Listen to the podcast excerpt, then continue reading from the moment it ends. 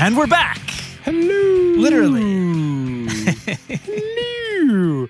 Sorry for the break, everyone. Oh, everybody knows that you had good cause for that break, my friend. But Brad, my I gotta tell you, my intention was to really produce a lot of podcasts while I was out there. It really was. I, I left. know. I left with. I brought my mobile unit. It was like I'm going to be around all these musicians and interesting people. You know, well, no shortage of interviews. And then you're two weeks in, and you're like, "Wow, I am hanging on by a thread here." You know. Well, listen, I, I gotta say, as the guy who you know is totally anal about the sound and constantly like thinking like I gotta get Benny like this like mobile rig with like multiple microphones.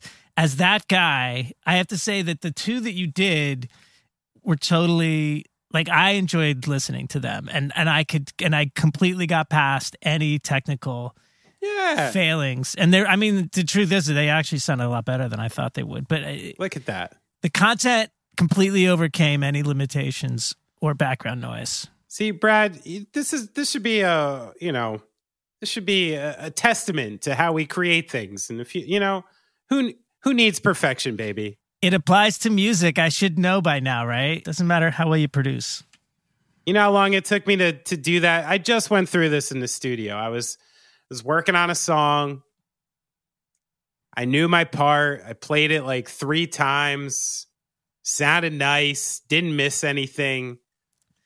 And I walk out and I hear it and I was asked like you okay with this? How you feeling, you know? And and in my head I'm like I'm like no, like I can't stop until I do 11 more of these. And like, you know, g- g- make sure that every that you know, and then at some point you just got to trust like, hey, I got it, man. You know? Yeah. Things are vibing, things are good, it felt good. And if that one, you know, snare hit is this compared to that snare hit, just simply doesn't matter, you know? Yeah. Jam out some episodes. In fact, historically, it's those little mistakes that give it its flavor, right?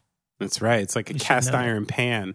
Should know that by now. It has taken, I got to say, my last few recording sessions, I've had to really reapproach the way like I thought of recording, you know, and it and partially it's because of of my generation, you know, like when I started recording drums, I was either going to studios still on a reel to reel or an ADAT. Like that was the Right. only things I ever went on. And, you know, it was expected for the drummer to come in and do a perfect take of the song. Right. You know, unless there was like a cymbal cut or something like that, you had to essentially do from top to bottom a perfect take of the song. And then everybody gets to start building, you know? And I think I became conditioned over the years because it's very uh it's exposing, you know? Like like you're sitting in the studio and every member of the band and every person who works there is all waiting on you yeah.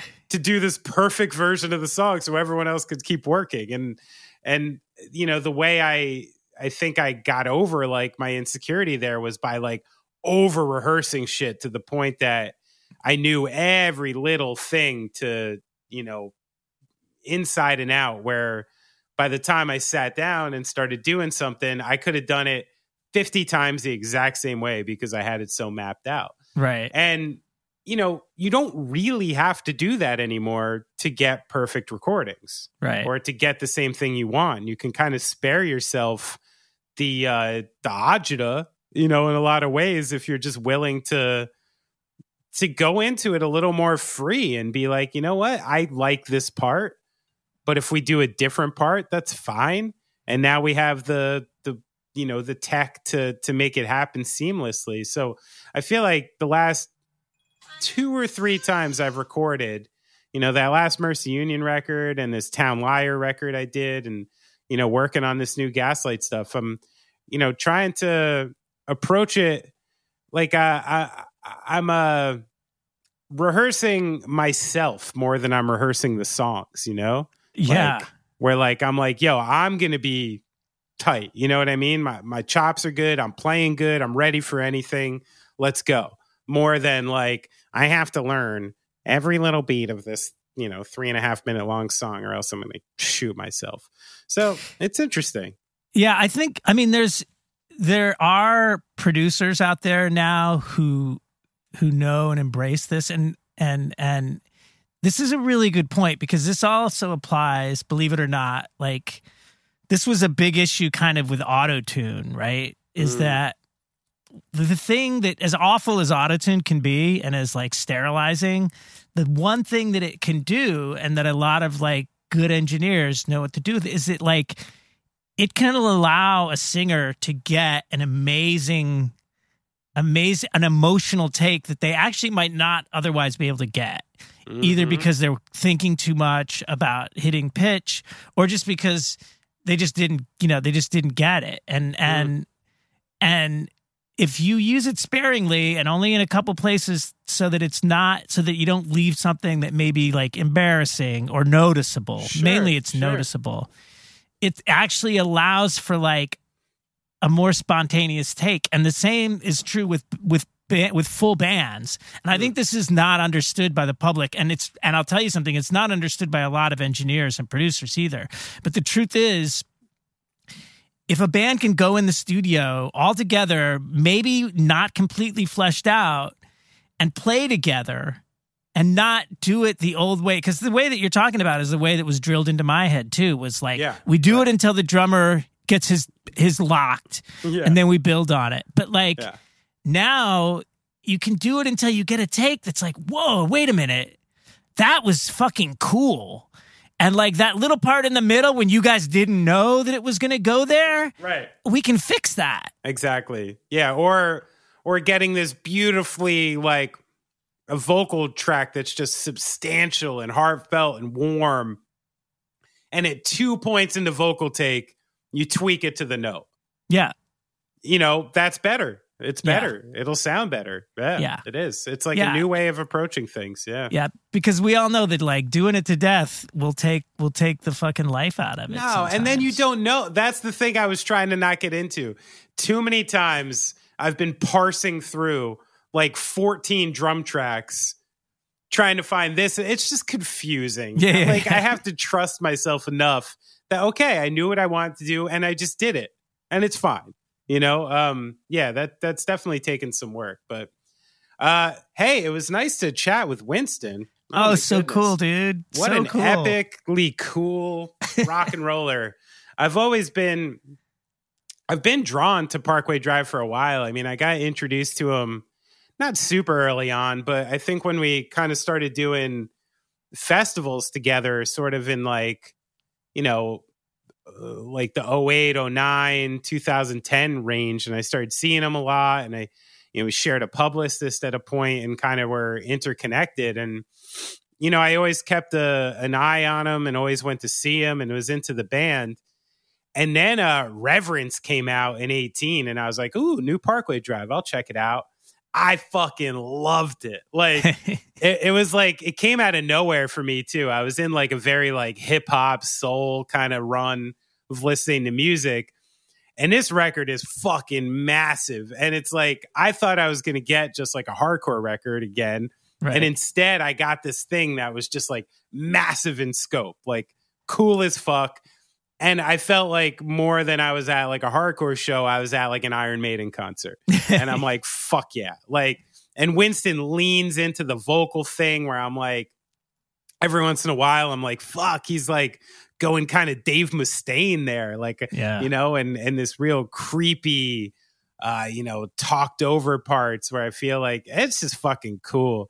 And I've been like reinvigorated into Parkway Drive since. And then, doing research for this interview and I stumbled upon, you know, the the short documentary they did for Australian TV and really open themselves up to their to their fans and I don't know, I think they're really eh, doing great work and have put their career on a lovely arc and now with what they just did, I think opened up their career for quite a long time to do whatever the fuck they want, really. So super exciting and but always comes down like the whole you know is really down to earth and still understands the the world in a rational way which i appreciate so yeah so good band to get behind. You know. Absolutely. Yeah, I agree.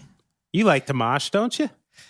Uh, once upon a time, my friend, my kid, my kids are both so into into moshing, and they're like, they're like, Yes. what's the deal? They can't figure it Oh. out. You know, they want to Oh, know dude. who does it, why is it violent, and I'm like, I mean, Just- you know, I've been there for the whole arc of it. Just you send know, them. like- just send them. All they got to do is watch a few videos. Right? you got to watch. Was that one sick of it all video where they like they actually showed the Yeah, yeah. moves? You know, yeah, yeah, the, yeah, yeah, yeah. the floor punch boy. and the, that one's good. There's an AFI one where they rip pretty good. Give them maybe Onyx Slam. That's fun, you know, and and really, you know, give them the the debriefing. right. Just teach them, please, how to correctly jump off of a stage. You know, yeah. we've done too many interviews with people who have told us embarrassing stage diving stories. You know, at least save them that. Save them that. Uh, Ready to pop the question? The jewelers at BlueNile.com have got sparkle down to a science with beautiful lab grown diamonds worthy of your most brilliant moments. Their lab grown diamonds are independently graded and guaranteed identical to natural diamonds, and they're ready to ship to your door. Go to BlueNile.com and use promo code LISTEN to get $50 off your purchase of $500 or more. That's code LISTEN at BlueNile.com for $50 off. BlueNile.com code LISTEN. Hey, I'm Ryan Reynolds. At Mint Mobile, we like to do the opposite of what Big Wireless does. They charge you a lot, we charge you a little. So naturally, when they announced they'd be raising their prices due to inflation, we decided to deflate our prices due to not hating you. That's right. We're cutting the price of Mint Unlimited from $30 a month to just $15 a month. Give it a try at mintmobile.com slash switch. $45 upfront for three months plus taxes and fees. Promo for new customers for limited time. Unlimited more than 40 gigabytes per month. Slows. Full terms at mintmobile.com. All right. Well, this was a vast interview, and uh, let's hear it.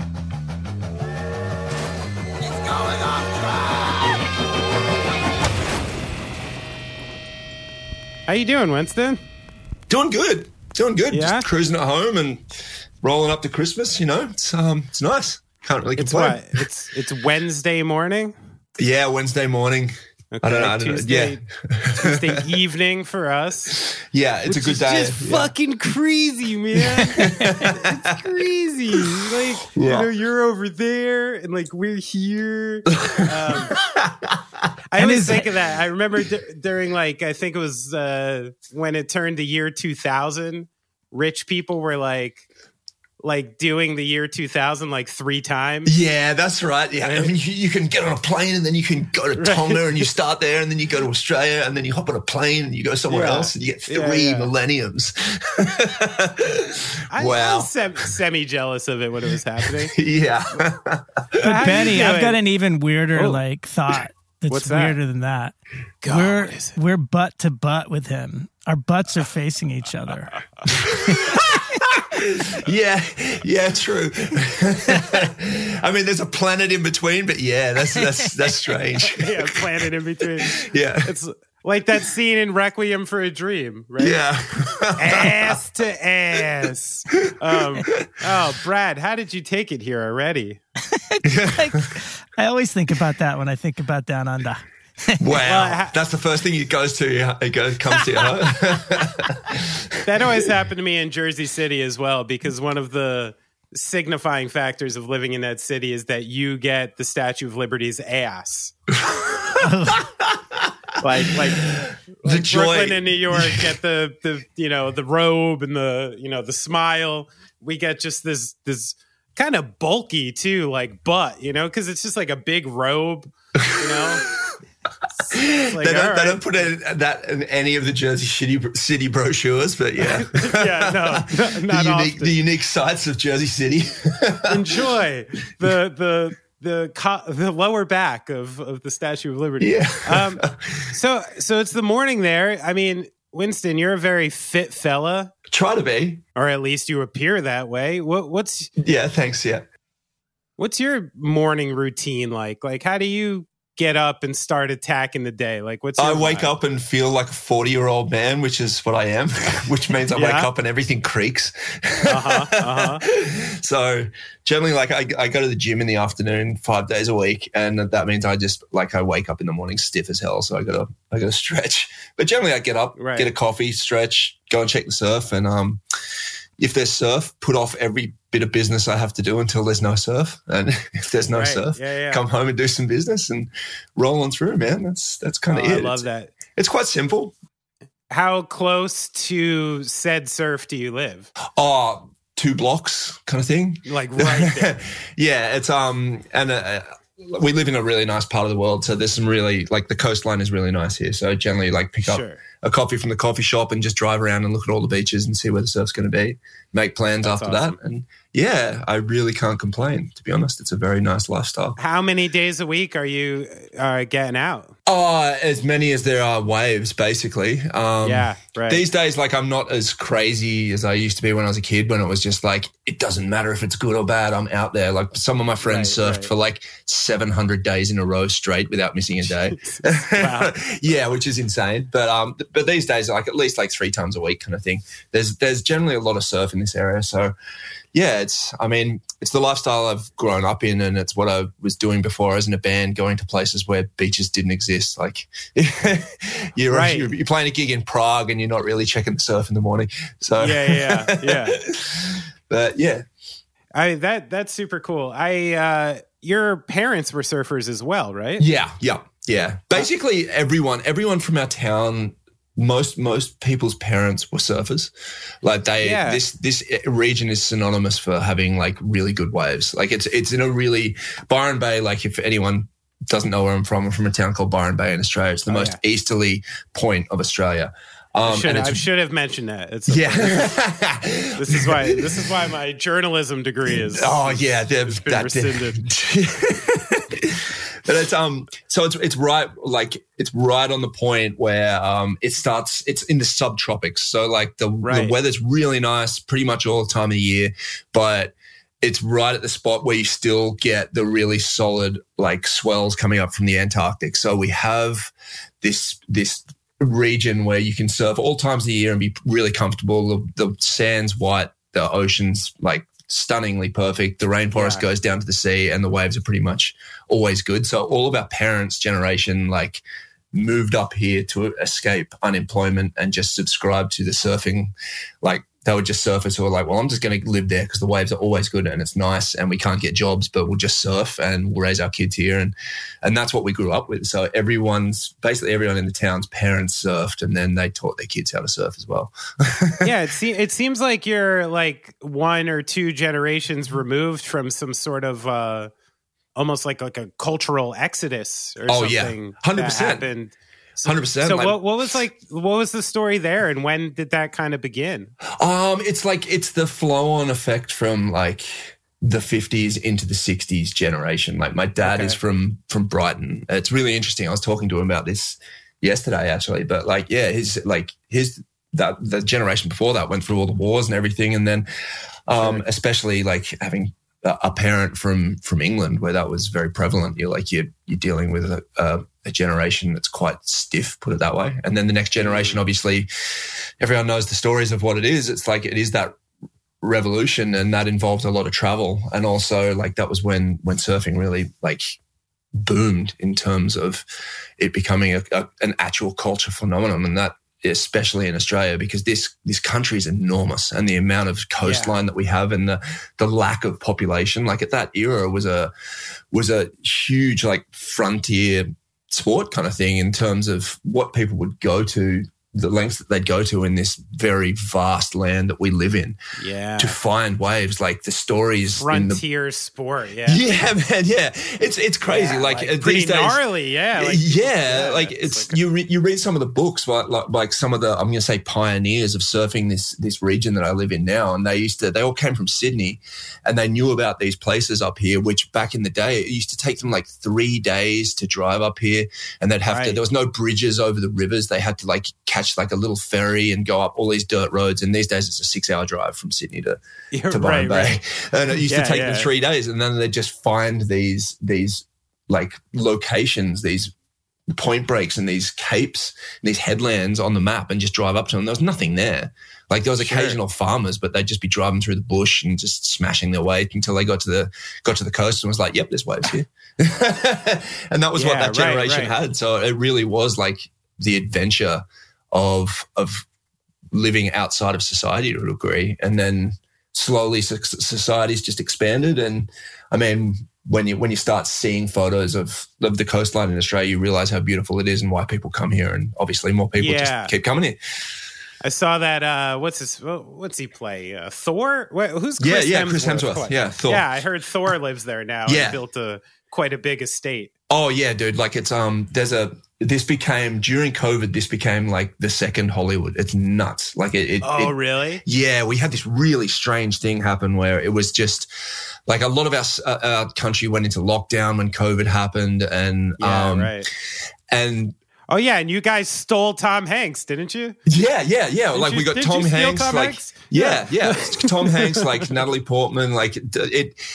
A lot of Hollywood shut down. They started shooting movies like just out the back of, of Byron, like in another district, and like three or four mov- movies and a bunch of series all started firing up at the same time.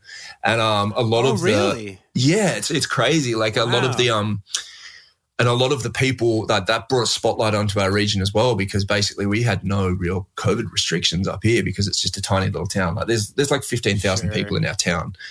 But um, right. everyone from all the major cities were looking at our town, going, "Well, we can't go into work anymore, and we're stuck in these cities being locked down. So, why don't we just sell our house for tens of millions of dollars in the city and go up to Byron and just buy something there?" And all of a sudden, like millions and billions of dollars worth of real estate started passing hands in this this town, and it just Wow. blew up. It it went absolutely nuts. Yeah, it's it's Wow. strange. Like it's strange. Properties went from being worth like hundreds of thousands of dollars to like yeah, tens of millions within within six. I can't months. imagine. Is that is that? I, I can't imagine that's viewed very positively. f- No. from the locals.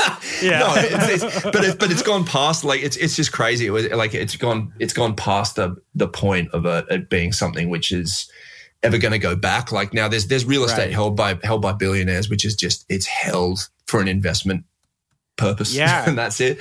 So yeah, it's it's weird. It's like it's a very weird time to live here, having grown up here and like knowing. Like even in our era, era when we grew up here, like I said, it was it was our parents' generation, and a lot of our parents' friends, and like my parents' parents were I'm just going to say dodgy. Like it was, it's a pretty lawless. It was a pretty lawless place. Like people who came up here did whatever they could to survive, which most of the time meant dealing drugs. Oh, really. So, so it was really sketch. It was, it was sketchy. Yeah, it's like we, Was that lot of- part of it too? Because it was almost like a like a port city. Was it like Nah, no port. It's no port, not- but it's more like just. that? okay. It was more just. It's definitely like a temperate environment for growing a lot of weed. Put it that way. sure. Hey, you gotta you gotta make your way, baby. That's it, man. That's it. Yeah. So, yeah, it's, Until it's the, until the Walmart opens, you gotta. Figure That's it, out. man. Yeah, until until Mark Wahlberg buys the local cinema, like, it's exactly. crazy. Yeah, So I mean, so like from you know with with parents who came there and committed to surfing culture, I got to imagine that came with a little bit of a natural inclination towards like alternative lifestyle yeah. in general. Um so what was like your upbringing when when you were little like was it was it fairly unconventional? Um, it was unconventional, definitely in the sense of my mum is a nurse, so she was Oh, the wow. primary breadwinner. So she's worked her ass off for God, like she's seventy. What is she now? Seventy four, something like that. Still And, um, working. Yeah, still working. Retired at sixty, still working. Badass. Still, still like still a nurse. Love um, and dad and dad took like took care of us. So we went to school, um, but we were definitely in like just encouraged to be creative people or or follow whatever we wanted to do. Like in terms of like I don't know uh, the approach to education, and it went further than just you rocking up at school. Like dad, our parents were always very interested in explaining to us why the world worked the way it did and like in terms of nature and politics and everything like that sharing everything rather than necessarily just going go to school get some grades Sure, um sure. so yeah it's it was a it was quite a free upbringing, I'm going to say my parents have done a really, really awesome job. Like there's nothing I can look back at and go, damn, you really dropped the ball there. And I'm very grateful for what we've, for what we've had. Um, and looking back at it, like that's where it, it gave us a chance to be creative. Like that was never shunned for the, the sake of like trying to get some grades. Um, my dad like grew yeah. up as an, as an artist and a carpenter, so he was a, a sculptor.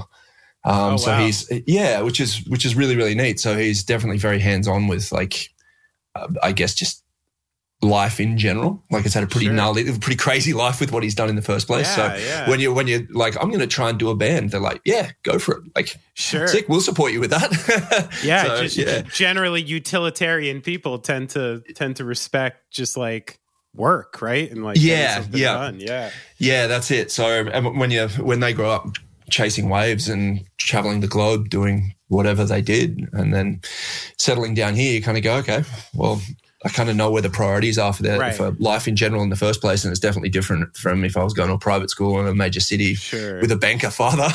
yeah. So if yeah, if you were like, oh, I listen, I, would love to go to law school. I want to do that. That would have been the unconventional path. Probably, yeah. yeah. And it's weird. Yeah. Like I did law in high school and stuff, and they're still very supportive of that. But um, I don't know. I never, I never gravitated towards that stuff anyway. I was never very like academics for me was I find it interesting as in the knowledge that I get, but the, the, the structure that it's contained within, the authoritarian nature of it is always yeah, grated with me. Right. Like I was, I always took in stuff at school, and I'm like, this is like this is fascinating, and finding out how things are working. But I don't want to write an essay on it, and I don't want to grade for it because I can't yeah. be bothered doing that. Like I've got the information sure. now. Why do I have to prove to you that I know it? yeah, yeah, yeah. I agree. Yeah, I mean, I'm I'm raising kids now, and I'm like trying to find that balance of you know, yeah, like, like how much of that to give them by, but also put them in a position to like potentially succeed if they want to. Oh know? man, it, like, it must be such a challenge. It must be such a challenge, especially in this day and age. Like it's, I I don't have kids myself. Like I've been married for almost ten years now, and been with my um my wife for twenty yeah, 20 wow. something years now. Nice. We've been together for a long time. Amazing. But we, we have ne- nieces and nephews who we're very close um, uncles and aunties of.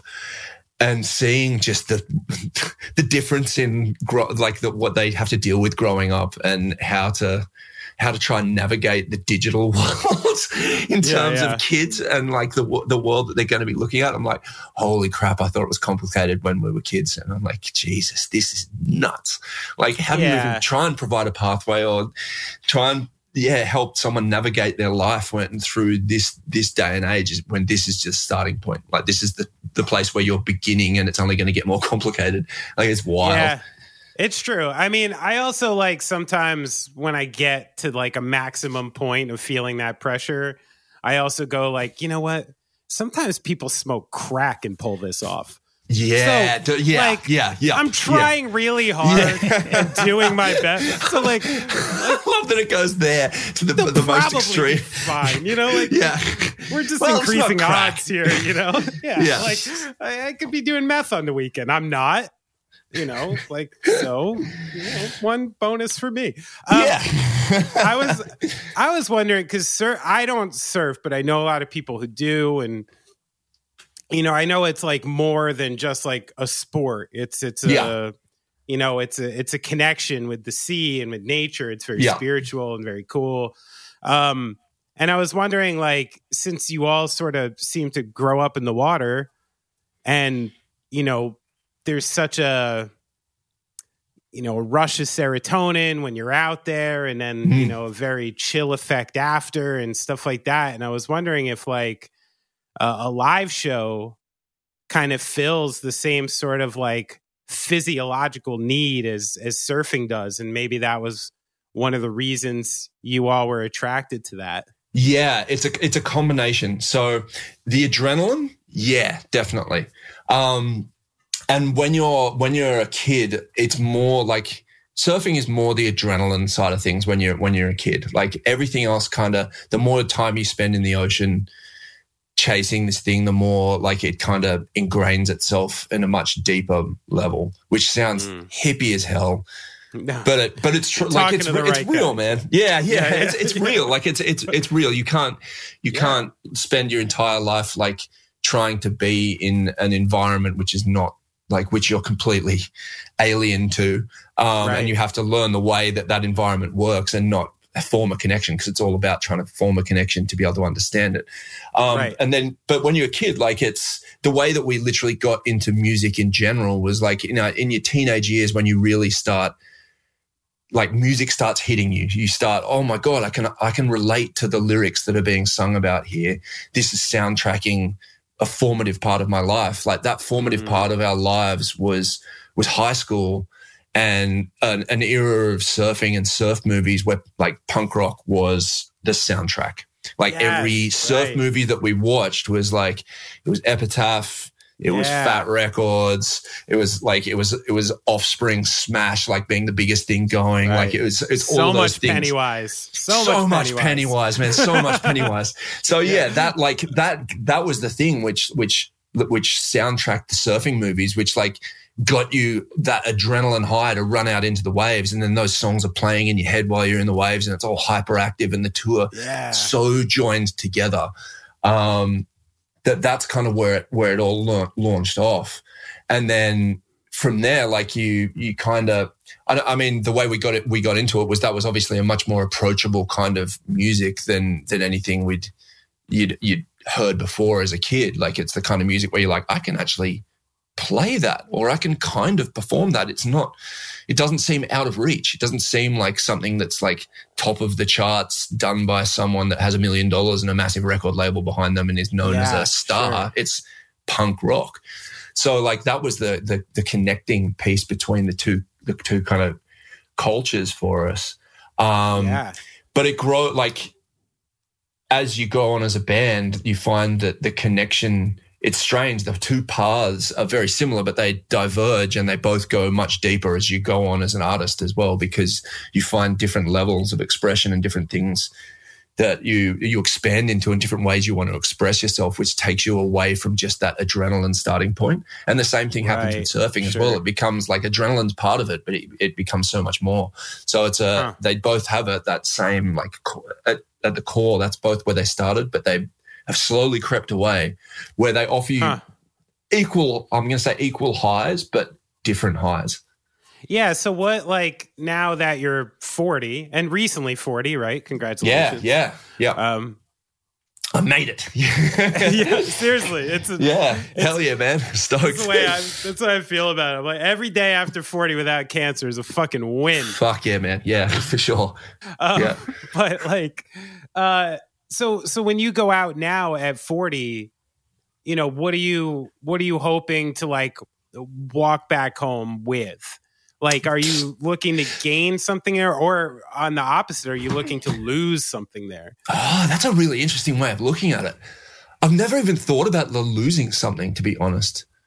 But i've got to say that like it's interesting because there's there's two different there's two different things there. Like there's there's there's two very di- like I said different pathways with surfing right. and with being on stage, and they both provide a similar thing. So like when I'm when I'm going for a surf, like there's it's it's anticipation and training and planning and a lifetime of um of experience that all comes down mm. to uh chasing like I guess a furthering of your experience in the ocean and knowing what you want to do. Every time you come in for a surf, you know where your limits are of of how big, like what you're what you're aiming to do. Like, are you aiming to ride bigger waves, crazier waves, ride it in a different way, or something like that? It's not going to be presented. The opportunity is not going to be presented every time you hit the ocean. Like that comes with conditions, right. which comes with sure. reading the charts, knowing where these waves are going to be and what you're aiming to achieve from it, and then training to be able to execute when it happens. Because like the good surf can rock up, but if you're not fit, you aren't you're not getting out and you're not riding it as well as you want to ride it right. or can like you just get rolled take off and like your body doesn't sure. perform and you just go yep this doesn't work and you just get smashed and thrown to the beach and humbled right, right. so so you, so the aim is to uh, these days to have to have the goal of achieving something. And even if the surf isn't where it's going to be, it's it's it's knowing what to do to not only like work towards that goal, but still enjoy what you have in front of you, because that's yeah. that at the end of the day, it's all just it's just fun. Like it, it, it really is Right, just fun. You rock it, like I'm not rocking up the surf, just going, oh, got to grind out these small waves Yeah, just so I can right, surf the good ones. right. Like it's still it's still massively enjoyable. But uh, at, at the back of my mind, I do like try and work on little things every every single time, and with that comes like the drive of any any goal. Like you get you get those little successes, and you take notes, and you have like mental steps that you're going through as you you do it, and you you come out of the water having achieved something and also having achieved a, a connection and gone through like a, a process and a state of mind where you've had to have been focused, but at the same point in time in a complete rhythm. Like you're you're bobbing Right. up and down in time in a very specific pattern. Like if you're if you're out in surf and the storm has caused waves within an eight second interval, you're going up and down eight seconds. Every Right. single wave, up and down, up and down. Like even when the waves, it doesn't matter what the size they are, like they're coming at a very regular interval. It's like this strange hypnotic kind of thing. You And don't really start to notice. notice, that timing when you're out yeah, there. yeah, Yeah, and uh, you sure. notice it or you don't notice it, and it, it lulls you into a different place. And like you, there's no background noise. There's just like the sound of the ocean, which is very like everything becomes very rhythmical, and it's like this hypnotic Yeah. state that you kind of go into. And you find that like you can go into the water with all the stress in the world and leave it with none. And that's more often than not what happens. Like you don't come out of the water feeling worse than when you went in. Yeah, Um, right. So yeah, it's a it's nice. And then stage, you've got a very similar thing in terms of you don't get to just rock up to the same gig every night. Every gig is completely mm-hmm. individual and you can kind of you know what's coming up in terms of your tour schedule. So you have all these similar things that you plan for with what you what you aim to achieve, but then the way you're expressing yourself artistically is that's a completely different thing from from going for a surf. Yeah. So it's it's how it's what you're choosing to put out there, how deep you're choosing to go, like what you're trying to convey to the audience, how it, it changes from record to record or night to night, or how you like how deep you choose to lose yourself in that performance and how like Yeah. how far down to the core material you choose to commit on on an evening because sometimes like it's you really want to commit to like that place that you were at in the studio that that brought those emotions out. And sometimes it's too hard. So you, you get you get Yeah. slightly distracted or you're more focused on the audience at that point in time and you you get a different Sure. thing out of it. But you but that as well is a real sense of catharsis. Like you leave you have this amazing connection for an hour and a half, two hours, whatever the set is, and you leave it out there on the stage, and you you get this amazing energy returned from the audience, who is like Yeah. no no one rocks up to a gig to have a bad time. Like everyone rocks up to Yeah. to feel a connection. Like they're not rocking up to go, I hate this, take my money. I want to waste Yeah, my time right, here. right, right, right. so so it's always a heightening. Yeah, it's like com- it's like comedians say they're like they're like it's the easiest job in the world. Everyone is here to laugh. yeah, that's You it know, exactly. they're- Yeah. Yeah. yeah. So as long as you harness that part of it, yeah, it's funny. Yeah, so It's it's, a, it's a really interesting one. It is. It is. And and it seems like both crafts too that seem like uh as you advance with age, um, you know, you take different things from it and can kind of enjoy it more once you get uh, almost like I really related to what you said with the ocean being different and shows being different. And the older you get, you can kind of like you know like what the shortcoming of this show is going to be and you know Mm. how to do something to you know pad that part of it or you know this is going to be a great part of this show or you've been to this city before and you know to expect this Yep. and this and like yeah and there's a lot of different ways to uh to move if you stay creative and not rigid and i, I like Yep. your your mindset with that to keep it keep it flowing rather than like hey this is just what we do you know Yeah, yeah, that's it exactly. It's a, it's a, and it, yeah, it does it does come down to experience and just life life experience and and connect like connection to what you care about. And in in music's case, like I mean that, that it's it's art and it's such a, um, like for what we do, it's it's a collective of art within within a group of people who have a common a common goal but separate goals within that, which is a really interesting space to be in. Whereas like surfing's just solitary. Like even if you're with your friends, it's a solitary experience. It's one person, Right. one wave. Yeah, but, but when you're a band, right. you're on there. Yeah, it's, it's such a community thing. It's a community then within a community of of the audience included, which is Ah. which is yeah, it's it creates a very different dynamic to play around with with in terms of expectation and and commitment and how how a an experience of just one night is going to happen because you do Sure. get to you, you get to basically take that time capsule of that set and set it apart from the next night and the next night and they're all individually based on yeah location personality Yeah. like the rooms the, the way you're feeling that night if the burrito you had before dinner is sitting correctly like all of those Oh. things man oh, the great curse. The yeah great curse of it. we've all Do done I- it Yeah. Oh, there's so many times. That's my most common problem on tour has to do with shitting. Almost yeah always. everyone Yeah, does everyone's the does time. Timing of or mistiming of Yeah. It's, it's you know, I've been thinking a lot, especially, you know, I just did a bunch of touring and came home and, you know, as I get older, I notice something more that used to happen that, that I don't know if I'm more self aware as I get older, my chemical imbalances become more severe or whatever. But, um, you know, this, like you said, you go up on stage and you, you have a lot of build up for the show and anxiety and or I don't know if you do, I do, and and Mm-hmm. Yeah, you yeah. know, you, you build it up and you get to this tension point, and then you get out there, and then it's just this huge rush of energy, and uh, not only from you but from the people coming back to you, and the the room or the place is just filled with kind of a a hyper stimulation that doesn't Yeah. exist in like real life oh yeah um you know and and i find like i get back home and the lights get shut off sometimes and it's harder and harder to be like uh, not to mock that feeling but to to find a replacement for that feeling like did, Yeah. you find that and what do you Oh do? yeah, hundred percent, man. It's the that. it's the come down. It's it's it's really like it's a it's a big challenge. It's a really really big challenge. It's and and it's not just like the the being on stage part of it because that really like I haven't found a re, a replacement or something that right that- yeah like I found something like surfing does something different, which is rad. And luckily I'm connected to that, which I'm like, cool, I'll go do that thing.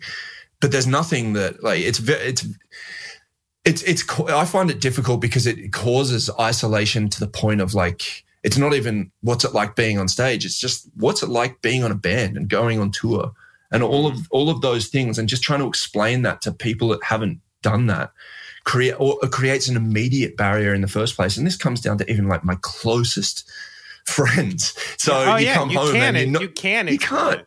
you, can't. and then and then you and then you you're left with not just that. You go home into an environment where it's very hard to even explain what Yeah. tour was like when your best mates like how was tour and you're like it's good.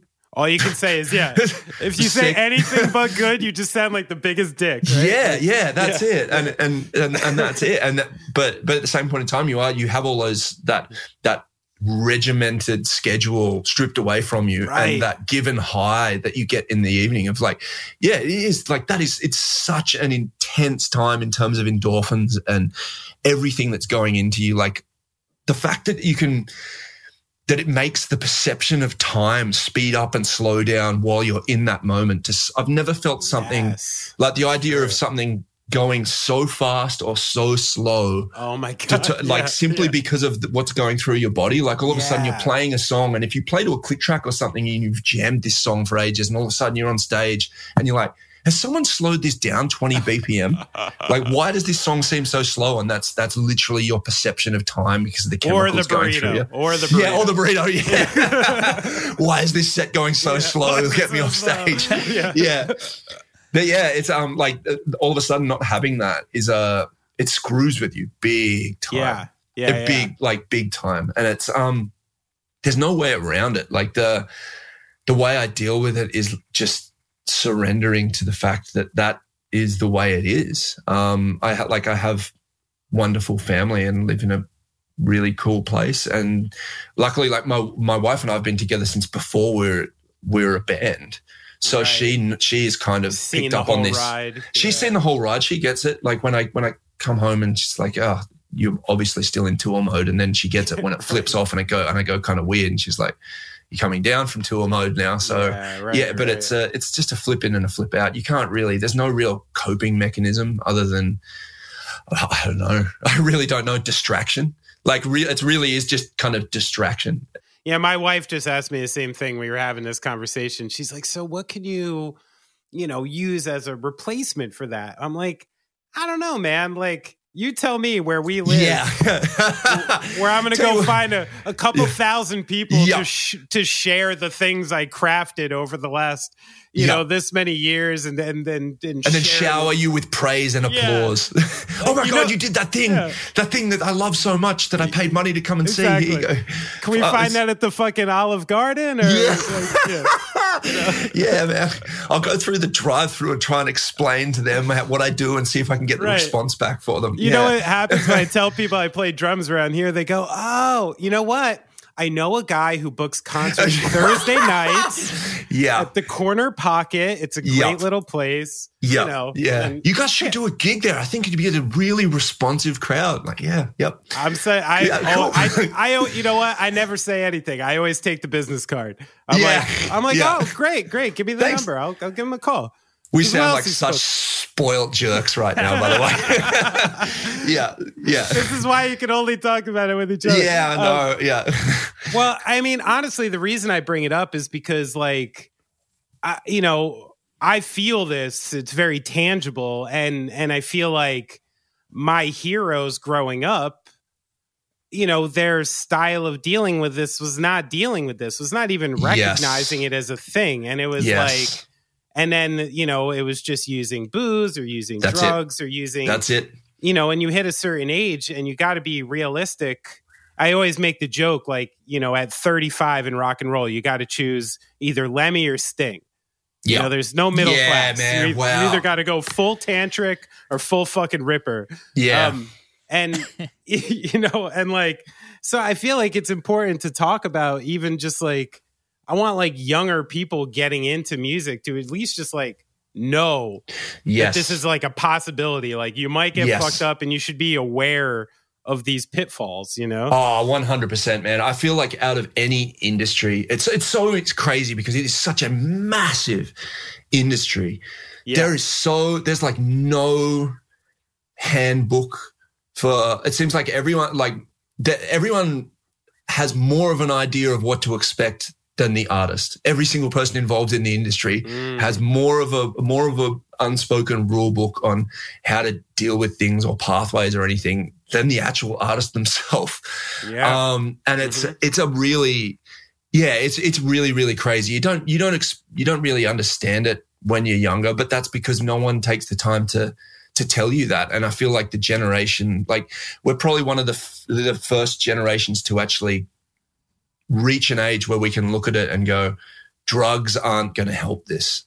Booze isn't going to help this because Right. we're up until this point, like it seems like that has been the only prescription for longevity in terms Yeah. of mental health is numbing, numbing, That's and right. like right. and a and a prescription of some description to to get you like to get you through the life and what Yeah, it does to yeah. you. Um, And these Um, are the yeah. generations we came out of, right? Like, I mean, Yeah, I yeah. even don't want to discredit like the generations previous because it's like, it's not like in the early 70s, you know, uh, grown men were sitting in rooms Oh, discussing their own mental health incapacities. course, like, man. it just didn't even exist. one And it was hundred just percent. this man up, have a drink, you know, That's kind it. of mentality. Even Just the until- man, the man up, shut up, like take it like a man. That's Yeah, it. Just right. throw one back, get on with it, and yeah, it's um, it doesn't work. it just does, like it's, it's just not healthy. It doesn't work. The statistics prove it. That's the thing, and it doesn't work within within our industry. And like, yeah, we like we we have like had that revelation actually as a band. Um, it would have been like nine months ago now. It It's like Right. time flies, but I'm guessing about nine nine months ago we actually started doing work because everything like went to hell within the band. Like we Mhm. we all got pushed to the point where it was like this does not work. But we had no um we had nothing to go off on like how do you fix this? What's the issues? Yeah. Other than knowing that we had no idea what was going on and that it, it was all so like we'd all gone down the paths that this industry had pushed us down in terms of just the experiences to a point where we couldn't communicate with the only people that would actually understand what we were going through, which were our band members. Like Right. we couldn't communicate with each other and rely on each other. So we had nothing left. Um, and we're at a point where we're like, does this band even exist? Like, do we, Wow. is this, are we going to keep doing this? And do we actually want to do it? And luckily, everyone in the band wanted to keep doing it and all kind of realized that the problem was with all of us and it wasn't necessarily intentionally there. Like there was bad blood wasn't there but resentment was there and resentment was there because we never knew how to communicate because we just manned up and dealt with it yeah, the you just entire build, way through build Yeah, you just- over it- skin over skin. over and- yeah scar over scar over scar over Sure. scar for the sake of survival within an industry which which makes it very obvious like that it's a competition and you're replaceable like that's the thing Right. like it's all it's all Yeah. man everything is like a it's it, there is a real feeling like whenever anything is based like around comings and goings of trends there is the ability for it to be for like what you do to be valued at one point and completely void of value within a very quick cycle. So, so, if you true. don't yeah man if you don't drive you you lose you lose you like there's potential to lose it all. And when you come from like our our background is like we said like a bunch of surfer kids from a town that has a very small population and we've never had any hopes or dreams of any kind of employment or future in the first place. And when you when you take 17 years out of the working cycle and education cycle to chase this thing the idea like the the stakes become higher Sure. the stake like the stakes of it all shutting down like you know you you you know that it like being in a band you have if it all stops you have a couple of touring cycles up your sleeve to be able to survive before it's like yeah. no you right. you done you bankrupt Right. again That's it. Yeah, yeah, yeah. Yeah, Yeah, so Back that's like- yeah. that's it yeah and you hit your Uh-huh. mid 30s and you're like well what happens if the, if this all goes bust now Sure. like if this all goes bust now you are screwed yeah. like you are really really screwed that's a fact. Um, Yeah. yeah. So, I mean, everyone wanted to do it beyond the the reason of just going, "Oh, we're screwed if we don't." We all obviously still cared for each other, but like we hadn't dealt with anything. And luckily, like our our manager, Luke, who is also our guitarist, was like, Yeah. "We need someone outside to help us communicate because right now, like we're all very good at." talking about ourselves but we're not not good at listening to each other Mm, and um smart. that was it. Yeah, yeah. Luckily, luckily he was smart, and luckily everyone in the band is smart enough to go. Yes, that's what we should try. And I mean, and, and- I think yeah. committed too. I think you deserve Yeah, credit because yeah. it's like, you know, what you all did. I watched the the, the documentary. Um, Yeah, right. And, and I, I thought it was brilliant. And I thought to to make that public and give people access to that yeah, is yeah, brave and important on kind of the same notion we were just talking about. yeah. um, cheers. You know, and I think it's funny. Maybe the only blueprint was some kind of monster. Which, Yeah, like, fully. Thank Dude. fucking God for Metallica. They got made Oh. fun of for so long. Yes. I said it like years ago. I was like, you know what? Good for them. Good Yeah. for them for doing that. And I think Dude, these are like the fallouts, right? Like, That's it, 100%. Like the whole time we were like, are we just some kind of monstering this thing? But yeah, like, dude, Metallica being ahead of their time yet again. Again. yeah. yeah. exactly. Lars Yeah. was right again. 100%. Um, yeah. I'm Sandra, and I'm just the professional your small business was looking for. But you didn't hire me because you didn't use LinkedIn jobs. LinkedIn has professionals you can't find anywhere else, including those who aren't actively looking for a new job but might be open to the perfect role, like me. In a given month, over 70% of LinkedIn users don't visit other leading job sites. So if you're not looking on LinkedIn, you'll miss out on great candidates like Sandra. Start hiring professionals like a professional. Post your free job on linkedin.com/people today. Hey, I'm Ryan Reynolds. Recently, I asked Mint Mobile's legal team if big wireless companies are allowed to raise prices due to inflation.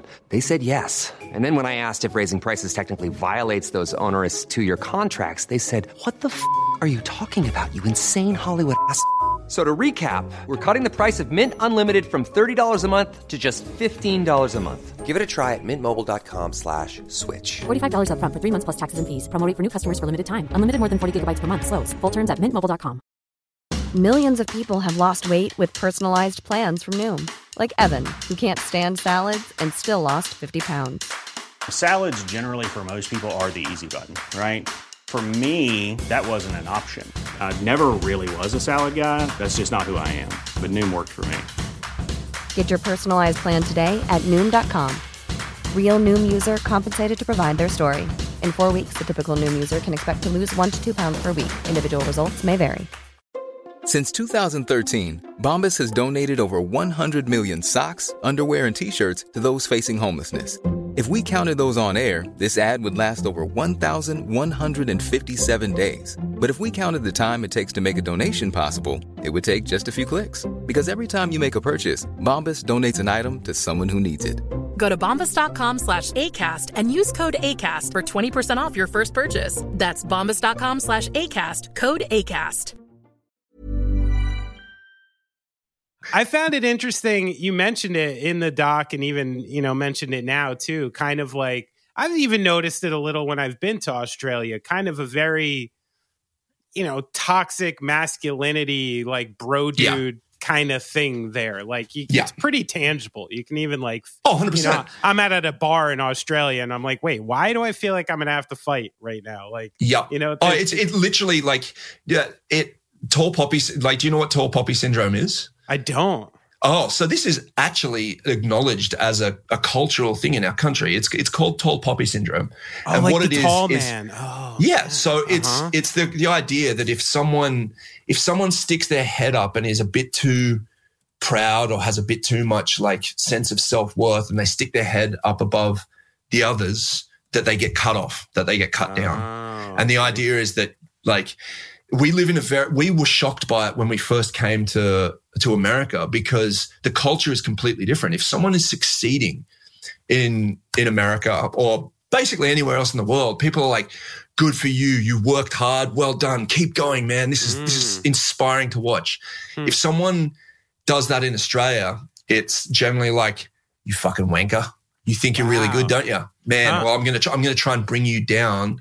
To my level rather than like people trying to lift each other up. There's a lot of, we have a lot of pride in the underdog, but as soon as someone stops being the underdog, they then become the target. Huh. And it's just ingrained in our culture. And so in that way, you always trying to like take each other down a peg. Hundred percent. We were we've always, we always said that we were equal at the bottom. Ah, like we were all right. equal as nothing, and right. it took wow. a long time to to get that idea. It's like we we while we always backed ourselves, we were all massively insecure. Mm. Um, even within our own social group, we backed ourselves in the sense of like, at the end of the day, when push comes to shove, like we would get up on the stage and go, we will do what we do to a degree that we will force people to engage. Like we will play right. as hard and as fast and as well as we possibly can to the point where it's it's undeniable in what we do. If you like right. it, you're gonna yeah. like it. If yeah, you don't, at, we're never yeah. gonna convert you, but we're not gonna we're not gonna drop the ball with that. Sure. But sure. but everything else was like we would literally 10 years into our career, we're playing like we're we're, we're almost like breaking arena level in like in Europe and stuff like that. Right. And we're doing interviews and people are like, so what's the secret? How are you, how you guys doing so well? It's been 10 years in the band. And our answer would be, we don't know. We're idiots. We don't even know how to play our play our instruments. Like we're just a right. bunch of morons. This right, is just right, luck. And you're like, it's you've spent 10 years of your life doing this thing and you're still putting it down to luck and you're calling yourself an idiot. Yeah. Like, where is the sense of self-worth in that? Sure. And it's weird because like it, it took me a long time to actually have the guts to say, you know, there's more than luck here. Like we've we've played a thousand gigs. We like we've watched right. this grow. We know what we're doing. We know how to play our instruments. We right. know how to write music. Everything has grown because we have cho- we've chosen to grow as people. Sure. But and at this point, like, I'm sure you've watched hundreds, if not thousands, yeah. fizzle out and not you know. Yeah, not- and hundreds of like and other people succeed, and like you just you've lived a life in this industry where you've right. dedicated your lives to an art form and it's not just luck that you you were not just rocking up, just slapping ourselves against your instruments and going, eh, whatever. Yeah, it's been right. like we've been dedicated to it from the start, but we've been too scared to say we're dedicated to it. Right, because right, we've been too yeah. scared to get cut down. So It's kind of a hardcore scene thing too, isn't it? Oh, definitely, definitely. The idea of selling out, like it's fuck, like the anti-art. Like you're supposed to be man. like artistic while pretending not to be artistic. One hundred percent between, right?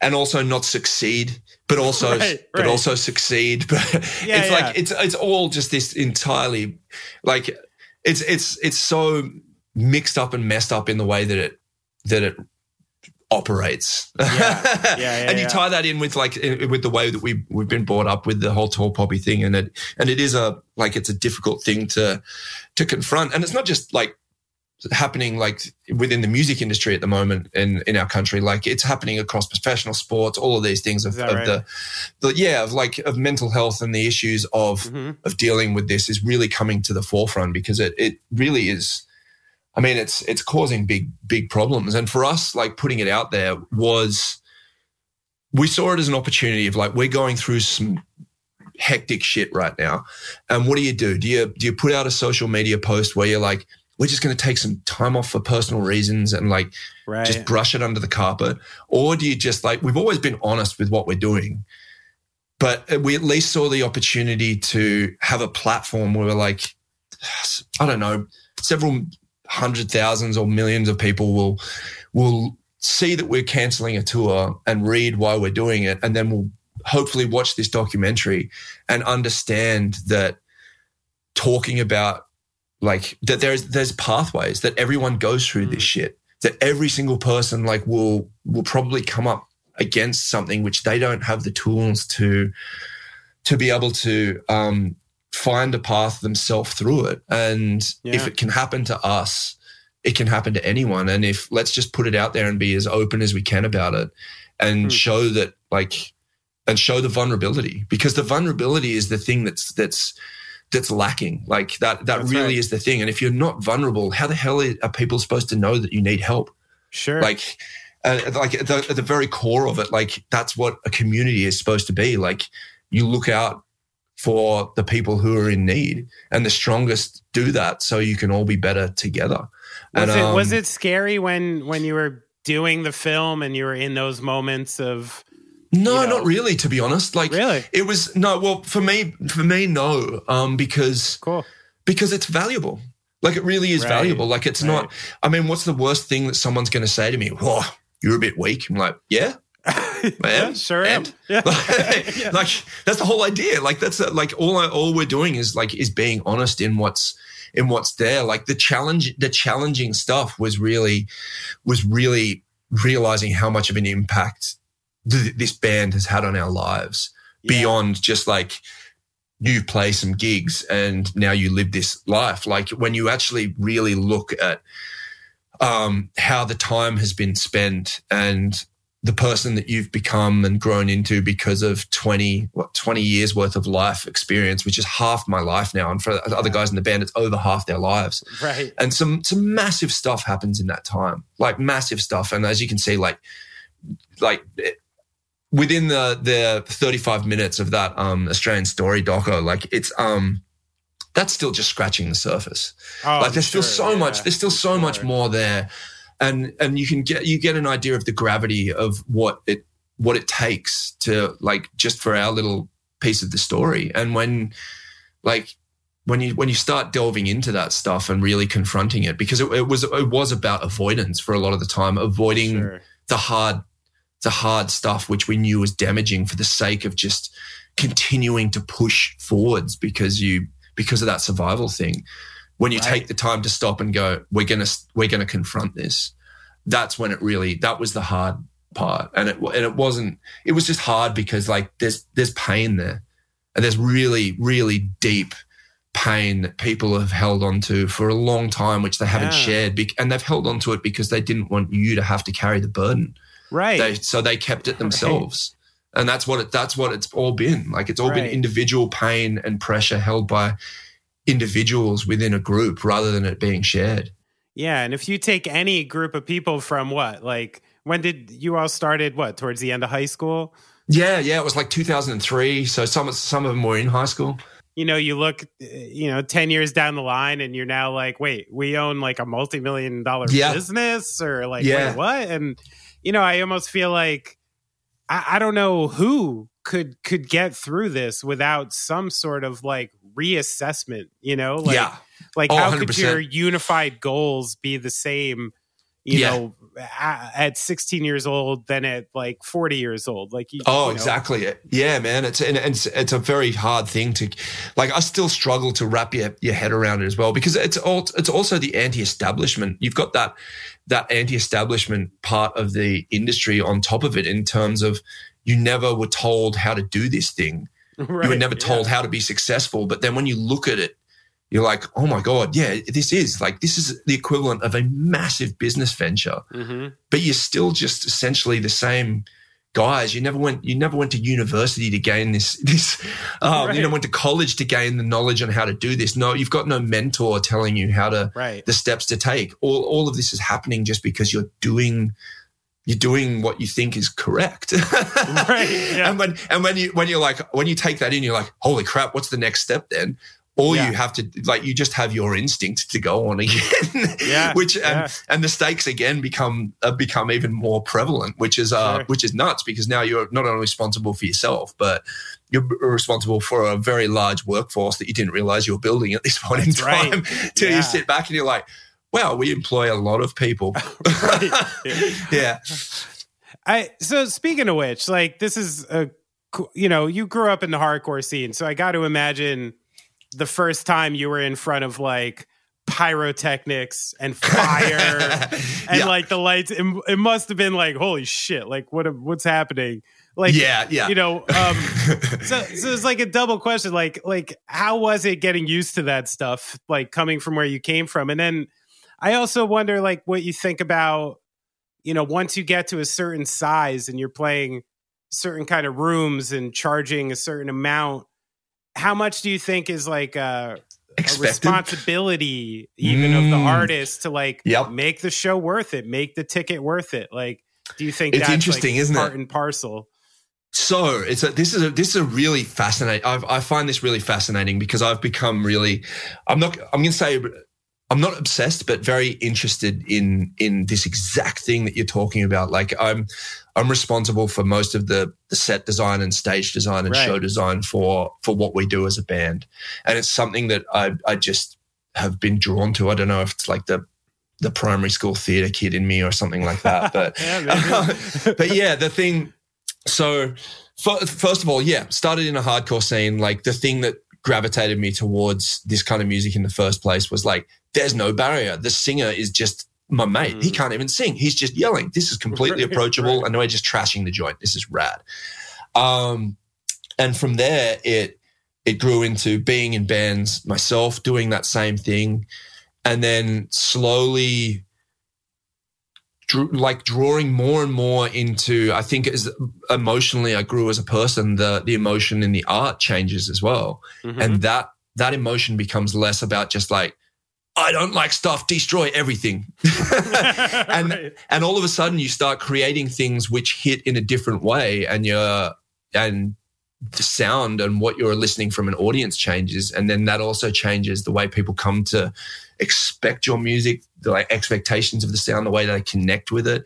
And it, and it evolves as you grow as an artist. And for us it's evolved in terms of like not only what we create but obviously the the band has gone from playing in front of 10 people to playing in front of 10,000 people. Right. And that's a that's a huge vastly different thing but it's taken place over 20 years. Um and what what hit me a, a long time ago well it would have been 10 years ago actually was um reaching a point where we were at this i'm not going to say crossroads but we're at a point where we were approaching things in a very similar way but we uh, as we were originally, but we were also starting to create sounds where like we were pushing at the edges of what had now become art, which was being like the brushstrokes were the same as that we'd used on several songs previously for the sake of comfort. It was for the Oh. sake of like, oh, this is this is something we know Mm. how to do, and we also know people will react in a certain way, so we'll we won't push too far Right. but we really want to push further.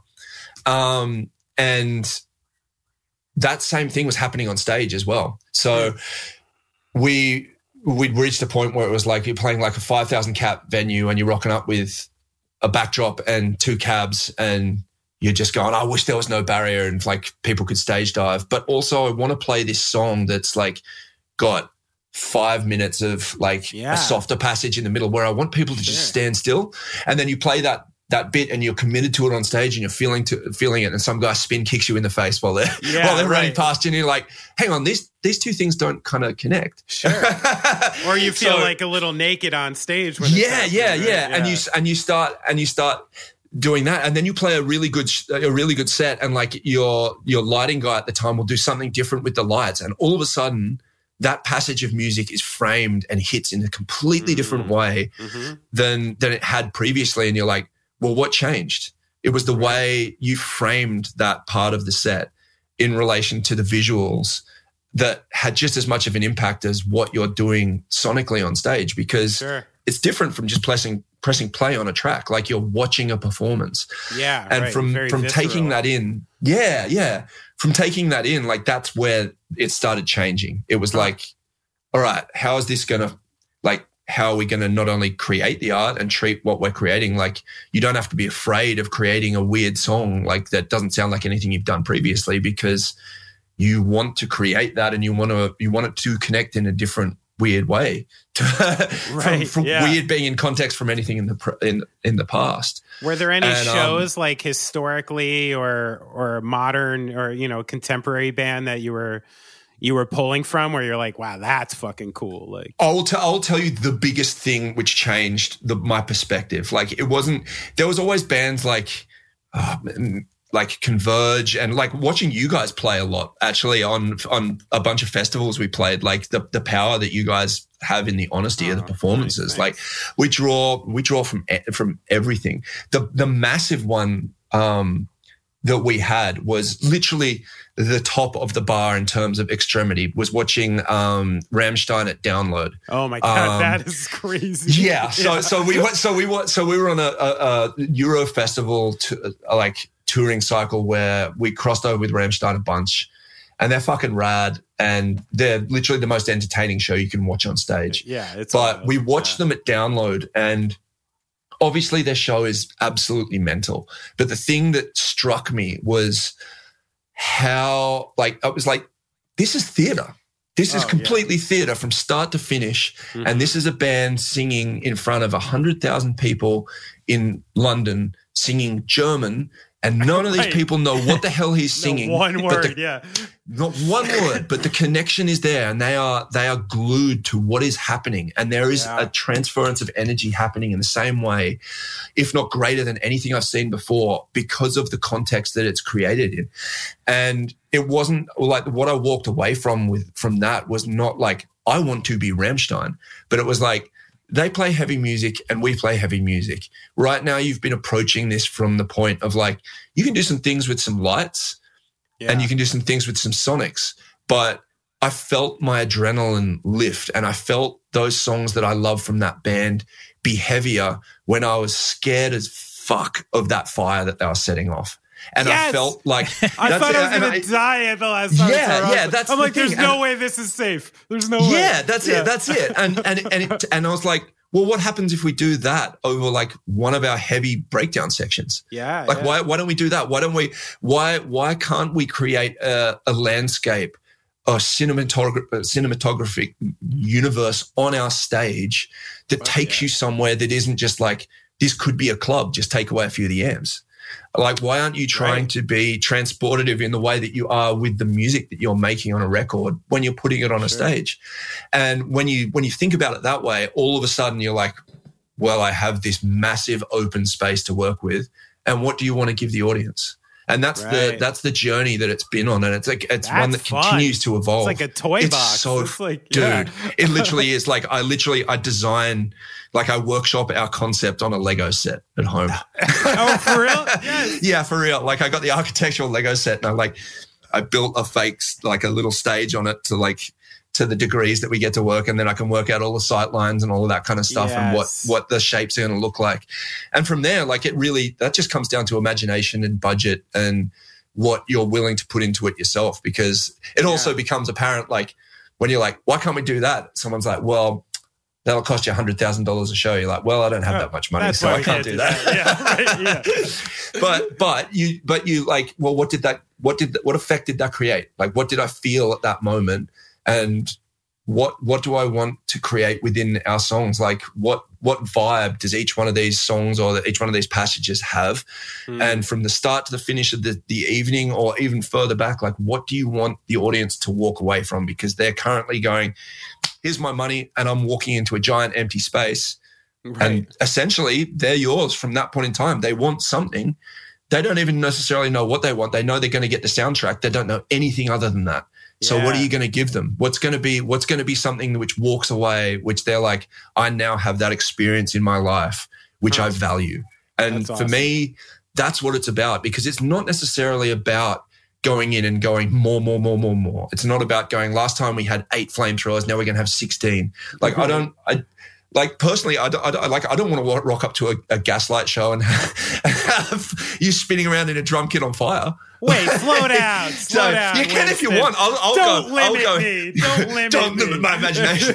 yeah. But but the thing, yeah, like I'm sorry, I used to like I don't want to see I don't want to see Bruce Springsteen do that. Like I don't want I don't want to see Elton John do that. Max I want Weinberg to see something. in a leather speedo yeah. spinning up around. Come on, it'd be great. Yeah, yeah.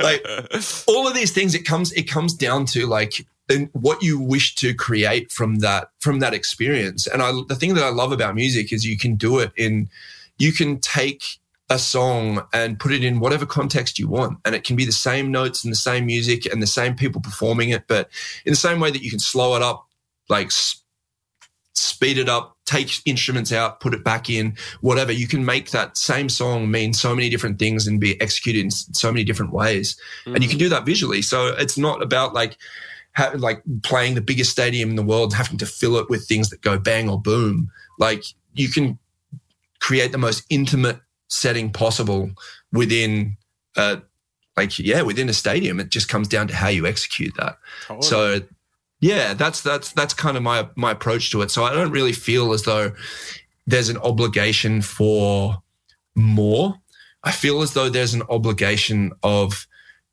creative and artistic integrity Totally. And that's and that's kind of it because I think when artists are, tr- are true to that, they they work like unless you're completely devoid of of soul and it's someone else just doing everything for you right like you you really you're connected to those songs that you want to you want to put out there for people and you choose yeah. the way that they're that they're done because because you're the one performing them it's tangible and it, and it re- and it resonates with the audience. That's the thing. And at the end of the day like that's the moment. You're choosing the moment and what that moment actually is and how you're curating it. Mm-hmm. and when they walk in and they've paid for it like that's it. They're, they're they're paying for the moment. They're not paying for what creates the moment. They're paying for the moment itself. Yeah. And they're paying with their time. Right. Yeah exactly. Like we're especially these days i mean i, I really man. feel that pressure because I mean, literally, what are the most valuable commodities for people? It's it's literally money and time. Yeah, and, and you're just asking for both on yep. a fairly substantial, you know, amount. Like, yep. like that's it, man. That's it. Um, yep. You know, I noticed, and it's something I really appreciate about your band. I think actually maybe the thing that really kept me with your band from you know like back in the day till now was your ability to to expand and, oh, and start making records that just like obviously weren't limited in the hardcore yeah. scope yeah. and started opening up to just grander and broader things which i think gave your band almost like a second life um, oh 100% and it, was, and it was like a great move um, you know in the same way visually did, did you find at some point not only the music of hardcore but just like the the scene did, did you find it binding like where there was kind of a ceiling and you were going to have to oh yeah. broaden out to, to in order to keep going up sort of? Oh 100 100 100% and and it's not just like it's a like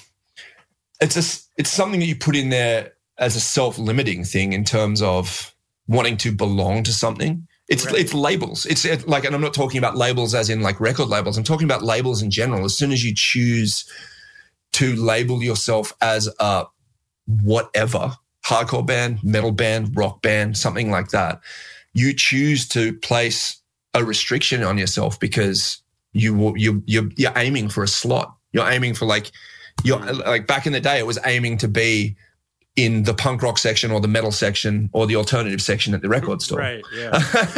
That's it. And when you grow up as a kid, you want to belong. That's the thing. You yeah, want to belong. Yeah. So you're doing things that will make you belong. But um, depending on what you want to do, for us, it was it was constant expansion, and the the expansion started when this band began because we started as hardcore kids, like going from like bands that would cover 10 yard fight and strife and stuff like that. Toe to toe was toe to toe. Yeah, yeah, man. Toe to toe was like the, the forefront of Australian like hardcore. Bro, I so had toe to toe on a mix in the late nineties. Yes, I was, I was on. Yes. I was on.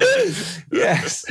So it started like it started off as that, but we started Parkway because we wanted to bring in something which was a challenge to what we'd previously done, which was beyond what we'd done previously. Um, which is where like the the hardcore guys playing a more metallic kind of thing came in.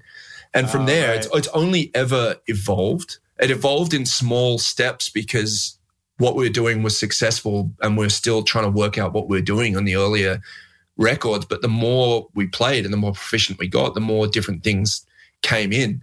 And the the thing for for us, like where the the big leap actually came, was like we we wrote Atlas, um, right. and that had a bunch of tracks on there which were like at the time really stoked with, which hit like the old sounding mark, which were there just to service that. Like it was like, this is the comfort mm. material. This right, is the stuff right. you're going to write because it will make you feel comfortable because the stuff that you're trying to add in was is written in a way that you've done nothing like it before and you know it's going to be uncomfortable. That yeah. this is the stuff that falls outside of the box that you've previously put yourself into. And we released that record and it did great and the band's like the band's trajectory has always been the exact same thing. But there was no when you're when you're that's like record four. When when it comes to writing another song for record five, and you're like, are we still referencing something that we did ten years ago? Yeah, right. Like I feel like we've referenced that like these it's comfort enough of a reason just to keep doing that. Like when right. when the other things are the things that made you super excited. Yeah. And that you really connected with. It and scares me things. when I get to that point. I'm like, wait, are oh, people oh, on dude. to us? Like, yeah, like, yeah. Can we use this fucking trick again? I don't think. Yeah, so. that's yeah. the thing, and yeah. and it really was like when when it came to writing the next thing, it was really. And we, I mean, there was even wilder ideas going going on in all of our brains. It was like, well, what are you going to do? Because every time you play to, every time you add that bit of comfort to go, no, no, no, no, no, still put us back in that box. We want to be in that box, right? For for the sake of like really just trying to appease yourself and trying to trying to take care of that fear that someone's not going to like you mm-hmm. you sacrifice time that could be spent doing something which you really genuinely want to like yeah. explore. And for us we like we got to ire and we were like what are we going to do? We literally wrote like the first song we wrote was vice grip. Um, but the song originally was just a mosh song like okay. it really was like the main riff was actually the breakdown that you hear in that song in the middle eight. Ah, and that was okay. the entire riff for the entire song It was just this ba-dum, ba-dum, ba-dum, ba-dum, just okay. bouncing. So you were leaning into it. leaning fully into that part. Yeah, and we wrote yeah. this entire song of it. And we're like, it's pretty good. All right, cool. Let's go on to the next one. And like two weeks later, like our lead guitarist Jeff came back to us and was like, I've rewritten that song. This is completely out there but man, I love playing this riff and like it's got that different sound that we've been talking about for ages. And he played played it to me and Ben, and we are just like, this is so out there, but this is so fun.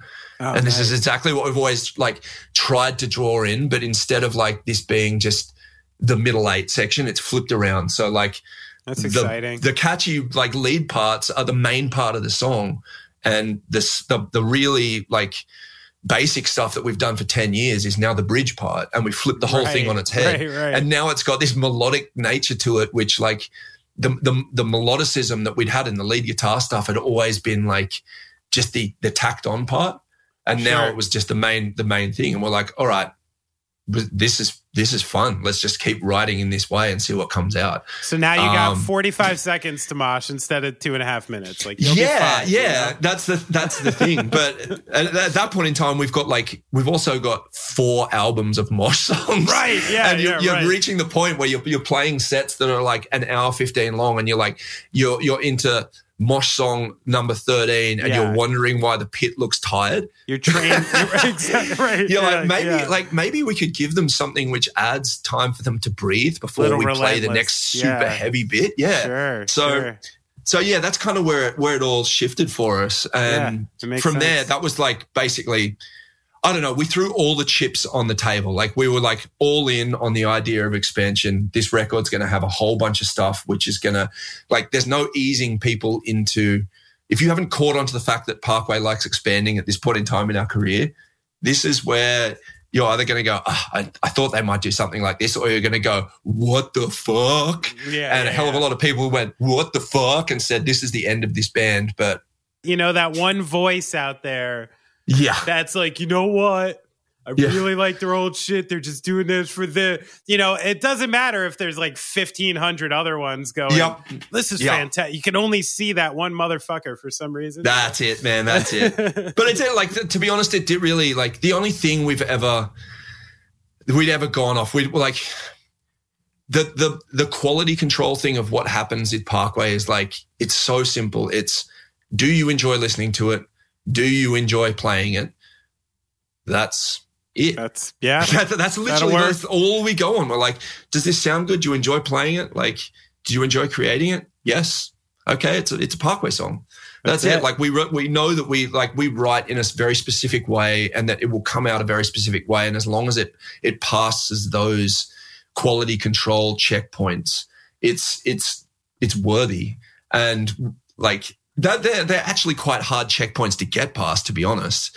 But the fact that a whole bunch of stuff that we'd never sounded like made it through, we're like, okay, well, cool. Let's just commit to it. Yeah. Let's commit to it, and we'll see what happens. And and for all of the oh my gods that happened, like Yeah. Jesus, we we like we watched it happen. We were like, we put out Vice Grip and had people immediately saying Parkway Drive now sound like Bon Jovi.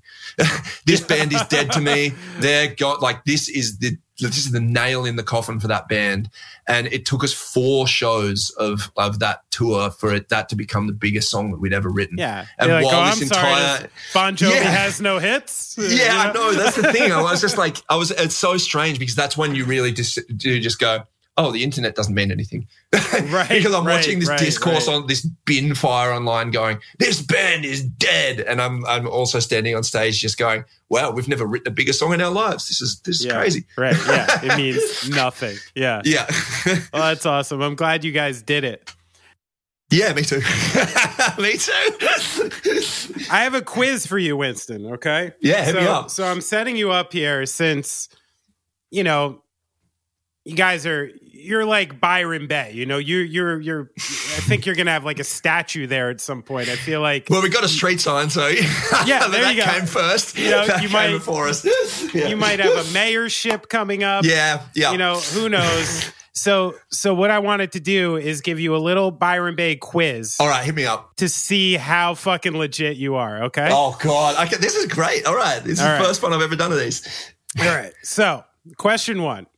In the early 1990s, this was a fun story to learn about. In the early 90s, locals converged for a major protest aimed at keeping multinational fast food chains and other franchises out of town. What was this movement called? Oh, damn! I don't know the name of the movement. I know that we're still doing it and it's still working. it had a name. It did. Dude. Apparently, apparently, it was dubbed No Mackin' Way. I'm Oh, assuming wow. for the for the Big Mac. Oh yeah. yeah, Yeah. It was from it was from McDonald's. McDonald's were the first ones to try and push in. No Mac and Way, huh? I Yeah, thought you were no- going to be referencing the Club Med ones, but yeah, no, no, and that that's still that's still here. Like it's it's we have we have Subway. Subway got in. Subway, got it. Domino's. So I heard Yeah, Subway- McDonald's. yeah. Still no McDonald's though, right? No McDonald's, no KFC, yeah, Okay. no Burger King, no How no. did fucking Subway yeah. get in there?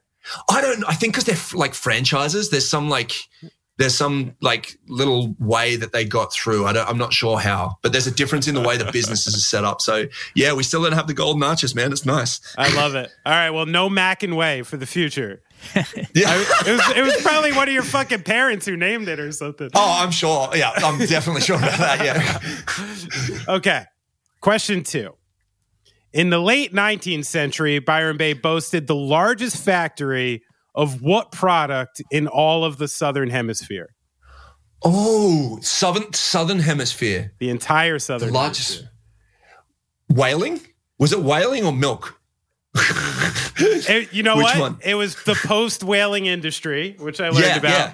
I'll give it to you. It was butter. Which It was comes butter. From, Okay, but cool. it comes from milk.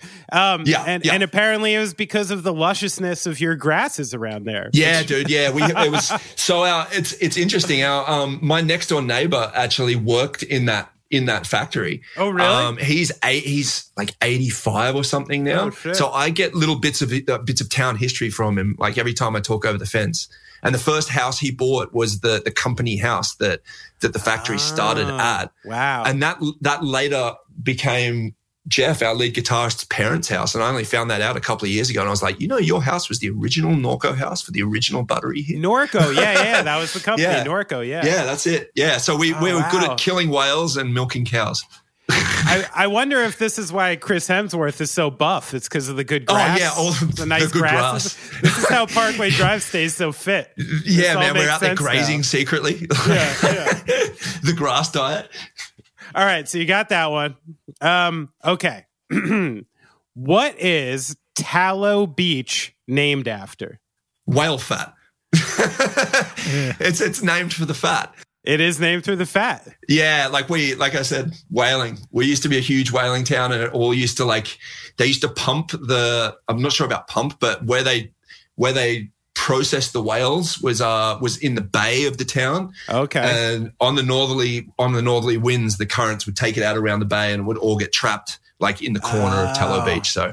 Love surfing that joint. It's really good. One of the most dangerous beaches in the country. So yeah. So apparently, too, uh, there was a- an event that caused this. oh, really? I didn't know that. So up until 1864, uh, it was unnamed. And then that year, a 100 ton boat, the Volunteer, was wrecked on the Cape, killing everyone on board. Its, Whoa. its cargo of tallow, uh, rendered animal fat, as you know, subsequently washed up on the beach, giving Tallow Beach its name. Get out. I never knew that. Awesome. This So is great. You're educating me. It's a shipwreck, a shipwreck, apparently. But Oh, we've got a couple of those in town, so that's yeah, not surprising. So that was the towel. Okay. Now, question four. So I'm going to give you that one too, because you clearly said fat and animal fat. Yeah. So that was that was very right, very right. yeah. Okay. So what is the name the owner of the Beach Motel? Paul Hogan's former manager, who opened up the biggest bar in Byron Bay. Oh, oh God. Um You know what sucks? Uh, You probably know this, this- guy, I bet. yeah, like our Luke, our Luke, our manager dated his daughter, so yes. and I figured was and a I- connection. Yeah. There's there's fully a connection, and and it's like his character name was Strop. Um, Yeah, and for yeah, some yeah, reason, yeah. John Cornell. There Yeah, we go. That's it. John it. Cornell. That's it. Yeah, yeah. All right.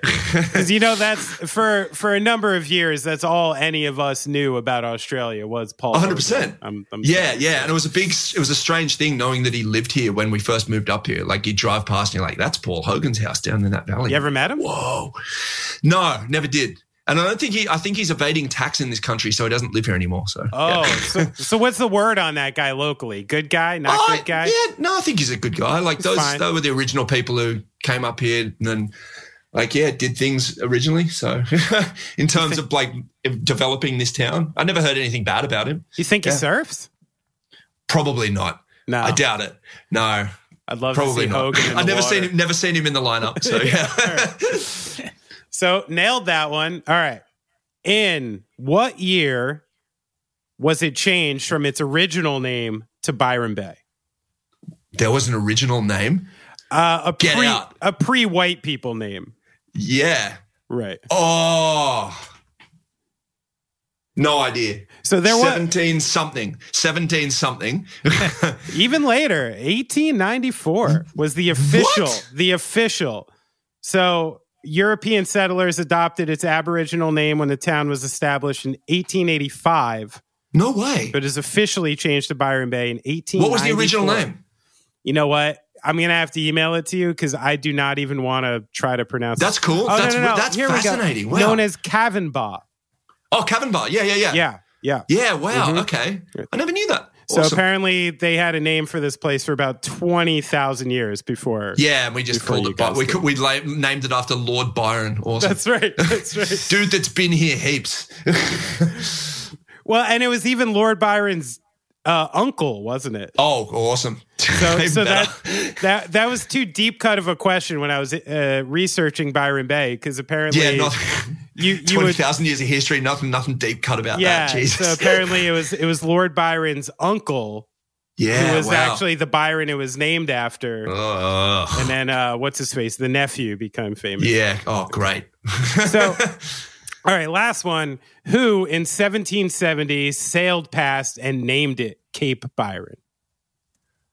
seventeen. It's, it's uh, got to be Cook. Yeah, it was surely it's Cook. Captain Cook. Yeah. You got it. Yeah. Man, Just like it was like, and I'm calling that one Cape Byron. and That one will be Grafton. Wow. It's like cruising up the coast, just naming it after his mates back in England for no apparent reason. I got to say, Winston, I I usually stump people in these. Oh, You- did I go okay? Oh, I, I felt kind of embarrassed. Oh no no no no! I if I lived there, I'd vote for you. You you're Okay, awesome, You should, sweet. Your Yeah, your statue. I'll put that on my.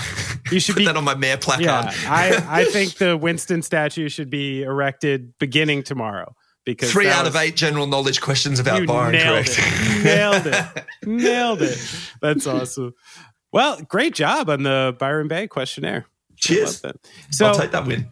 This is a question I, I ask all screamers on this show because, as you know, I'm a big fan of the scream. And what do you think is the best scream in hardcore historically and currently? Oh, oh, oh! That's a really. Oh, I know I could get you into trouble, so you can name a few. If No, I no, don't- no. I don't want so, to call out so I'm gonna so I'm gonna go the most the the the ones that that have had the most impact on me. Jamey Jasta from like Mm-hmm. Okay, from perfect. Satisfaction is the Death of Desire, Hatebreed era because that was like the perfect blend of aggression and heaviness in terms of diction and everything like that. Jacob Bannon, Mm. Converge, Mhm. like absolutely like in terms of raw emotion and like throat destroying brittleness at the same Yes, time. yes. Phenomenal. Um, and I'm going to throw something out there completely new, which is just from the the metal realm completely, which is Will Ramos. Um, he his voice is uh, absolutely insane. If, if anyone's seen Lorna Shore or heard Lorna Shore, his his voice, I don't know how he does it. Like there's like there's dual tones going on, like it, like it's Ooh. it's almost like Mongolian throat singing at some Whoa. point in time where he can hit two notes at once, but it's inhuman in what he can do. That's and I have a massive amount of res- like it's just phenomenal what he can actually contort his body in the sounds that he can make. It's one of those things where you just I'll sit back and you're out. like, yeah. what are you doing? so yeah, amazing band Okay. and yeah, very talented singer. So yeah, Great. And what about all time? Like, who do you think maybe like all time like oh, that's a really good question. I don't know. I'd still like my favorite still is is Jamey Jasta or Scott Vogel. Okay, yeah, So I'll take Hatebreed and Terror as my my two like all time favorite. You're like, right in my hardcore wheelhouse. metal metal vocalists. That's the thing because it's a it's about the passion as much as it, as it is the voice. yeah. And they've both been doing it for so long, and uh, uh, like for for Scott as well. Like I love Buried Alive as much as I Oh, love yeah. Terror. So yeah, I love that. Those, if you grew up in the Northeast in the '90s, you would have a Yeah. champion hoodie, shaved Yeah. head, basketball shorts. You would have been Yeah. part of, yeah, yeah, part Yeah. of the thing. All the kids who terrified me. Um, yeah, That's awesome. Man, this has been so much fun, Winston. I really, Cheers, I've. I've wanted to chat with you for a long time. I'm glad we got this together. Um, yeah. Likewise. Cheers, and uh, yeah, I can't wait to see you out there. And before we head out, I was hoping you could give a recommendation for a a book and a film that you currently love. oh, I know you're a oh. voracious reader, so I was wondering if you've, you've taken in anything Um, recently. Oh god, that's a that's actually really really difficult. I'm so bad at like I haven't read anything other than poetry recently, uh, to be honest. So I've like I've got I've got like a, a a Nick Cave book of all his lyrics, and I've also Ooh. um been reading a Paul Kelly book of poems, which is like it's just a uh, a musician, Australian musician called Paul Kelly, who curated a book of his favorite poetry, and I think it's Oh. called uh, "Love Stronger Than Death." Um, and films, oh, damn, I'm not sure with that one. The, probably the last really awesome one that I that I loved was um, "Everything Everywhere All at Once." Oh, that movie think that's- I think- awesome. Fuck, man, I died during that. I thought it was just absolutely incredible. Yeah. So. yeah, And, awesome. and the, the Jamie Lee Curtis and the, the hot dog fingers, like I literally fell out of my seat. So yeah, it was so random. yeah, yeah. I, I, I don't know. I that was the one that made me really stoked to go Yeah. back to cinemas again because like that hit like that was the first thing I saw after coming out of like COVID. You can't go to a cinema for two years, and then I watched that and I was like, yes, big screens, weird shit. This is Yeah. I just I just caught uh that on the airplane on the last Yeah. uh, touring I was doing, and I was like five minutes into the movie, and I'm like, I'm not sure why the fuck I'm watching this. What's happening? and then and then something broke, and I couldn't take my eyes off it for like the next 90 minutes. Yeah, it was, That's it. And and every time you think you got it pegged, it does something else. Yeah, yeah, it was awesome. That was a good yeah, one. yeah. Great. Well, thanks for everything, and Oh, my pleasure. good luck out there. You too, man. Looking forward to seeing you again. Yeah, I hope we we cross paths soon enough. Yeah, likewise. Hi, I'm Daniel, founder of Pretty Litter. Cats and cat owners deserve better than any old fashioned litter. That's why I teamed up with scientists and veterinarians to create Pretty Litter. Its innovative crystal formula has superior odor control and weighs up to 80% less than clay litter. Pretty Litter even monitors health by changing colors to help detect early signs of potential illness. It's the world's smartest kitty litter. Go to prettylitter.com and use code ACAST for 20% off your first order and a free cat toy. Terms and conditions apply. See site for details. Even when we're on a budget, we still deserve nice things. Quince is a place to scoop up stunning high-end goods for 50 to 80% less than similar brands. They have buttery soft cashmere sweaters starting at $50, luxurious Italian leather bags, and so much more. Plus, Quince only works with factories that use safe, ethical, and responsible manufacturing. Get the high-end goods you'll love without the high price tag with Quince. Go to quince.com slash style for free shipping and 365-day returns. Even when we're on a budget, we still deserve nice things. Quince is a place to scoop up stunning high-end goods for 50 to 80% less than similar brands. They have buttery soft cashmere sweaters starting at $50, luxurious Italian leather bags, and so much more. Plus, Quince only works with factories that use safe, ethical, and responsible manufacturing. Get the high-end goods you'll love without the high price tag with Quince. Go to quince.com slash style for free shipping and 365-day returns.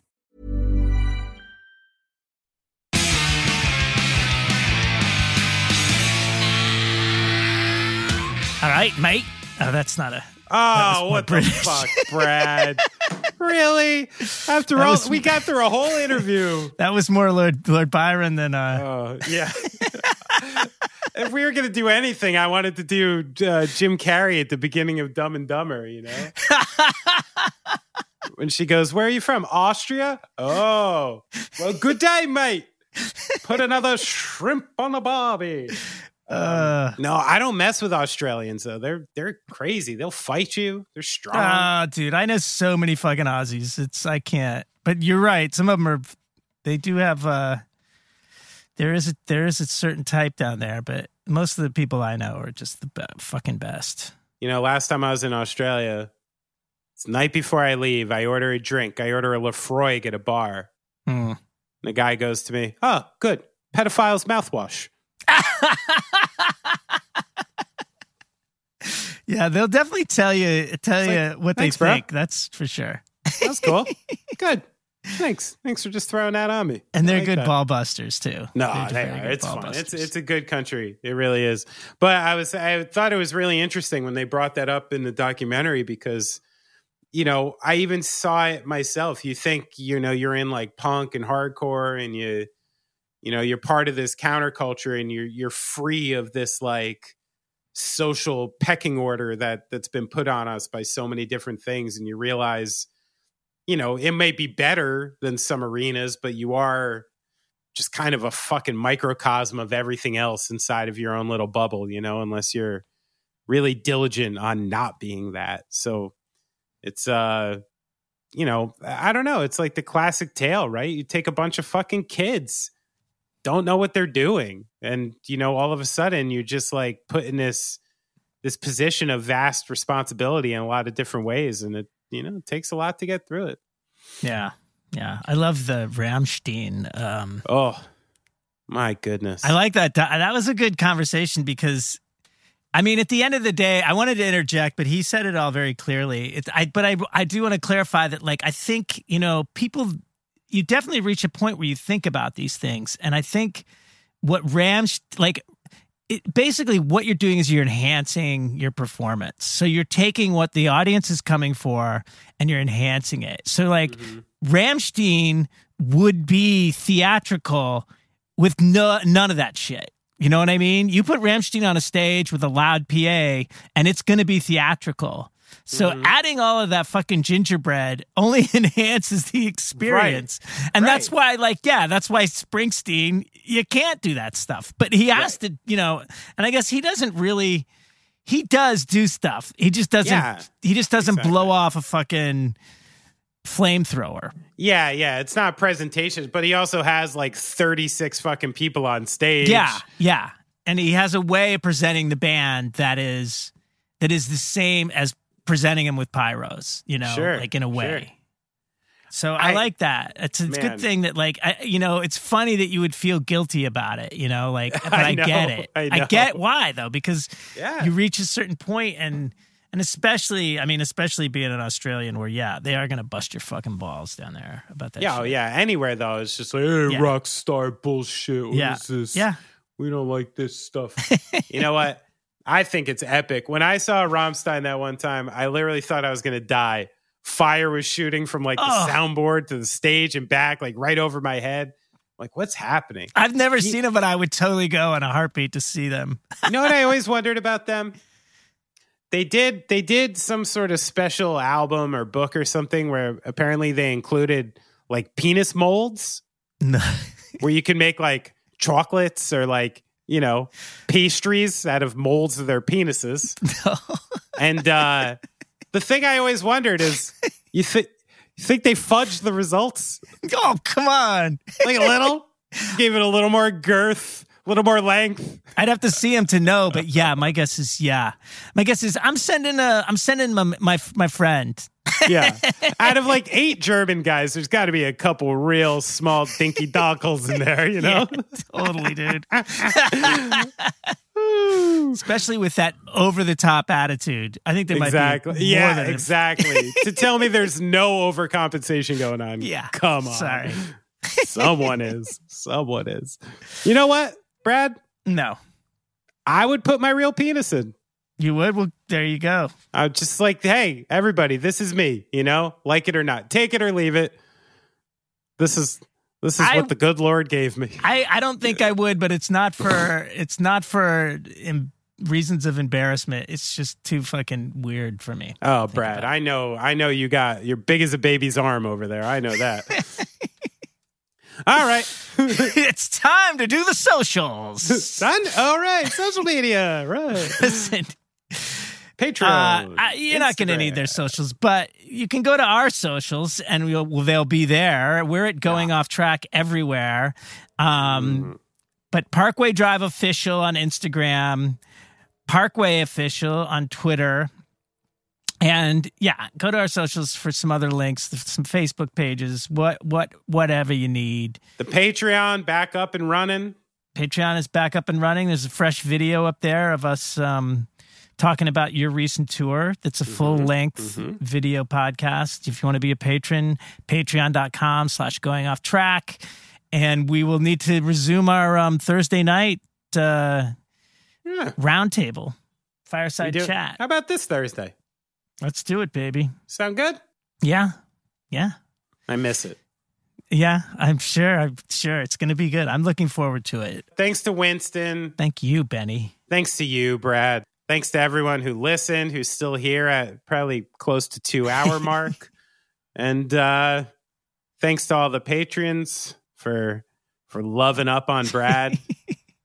Ma- ma- making him go from six to midnight once a week. Uh and yeah, I don't know. I just I'm in, I'm in good mood, Brad.